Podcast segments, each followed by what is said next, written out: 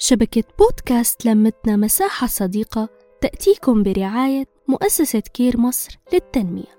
يسعد أوقاتكم. معكم نور ببصمة خير من بودكاست لمتنا مساحة صديقة. لما نحكي عن البيت والأولاد مباشرة بتكون كل الأسئلة مطروحة للأم. حتى اللوم بالتقصير عليها فقط. بدون التفكير إذا كانت هي الأم ربة منزل أو موظفة. مهمتها الأولى بالحياة هي العائلة. لهون أكيد ما بختلف معكم. هي عمود الأساس للبيت وسكانه. بس عندي نقطة ولازم أوضحها. البيت لشريكين. قرروا يأسسوا عائلة فيه وينجبوا أطفال يكونوا مسؤولين عنهم يحموهم ويقدموا لهم عيشة كريمة. ليش منتجاهل دور الأب الكبير؟ أو بمعنى تاني منقول معلش هو عم يتعب برا والشغل أخذ كل وقته الله يعينه. الحياة مو سهلة وبدها شغل كتير. ومصاريف ما بترحم.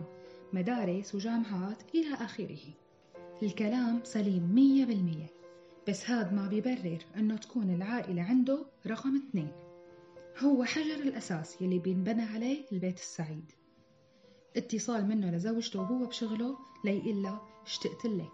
أو يعطيها شوية اهتمام لتفاصيل يومها مع أولادها كافي يغير مودها من العصبية لضحكة وحيوية.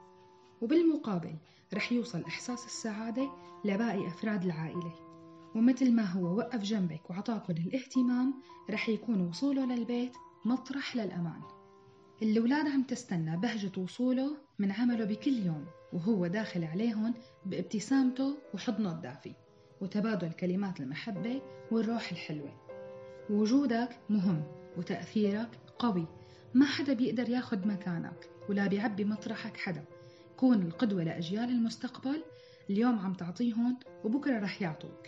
ويلي بيزرع حنية بيكون بحياة ولاده هو الأولوية انتظروني بحلقات قادمة. نحكي نتشارك نتواصل.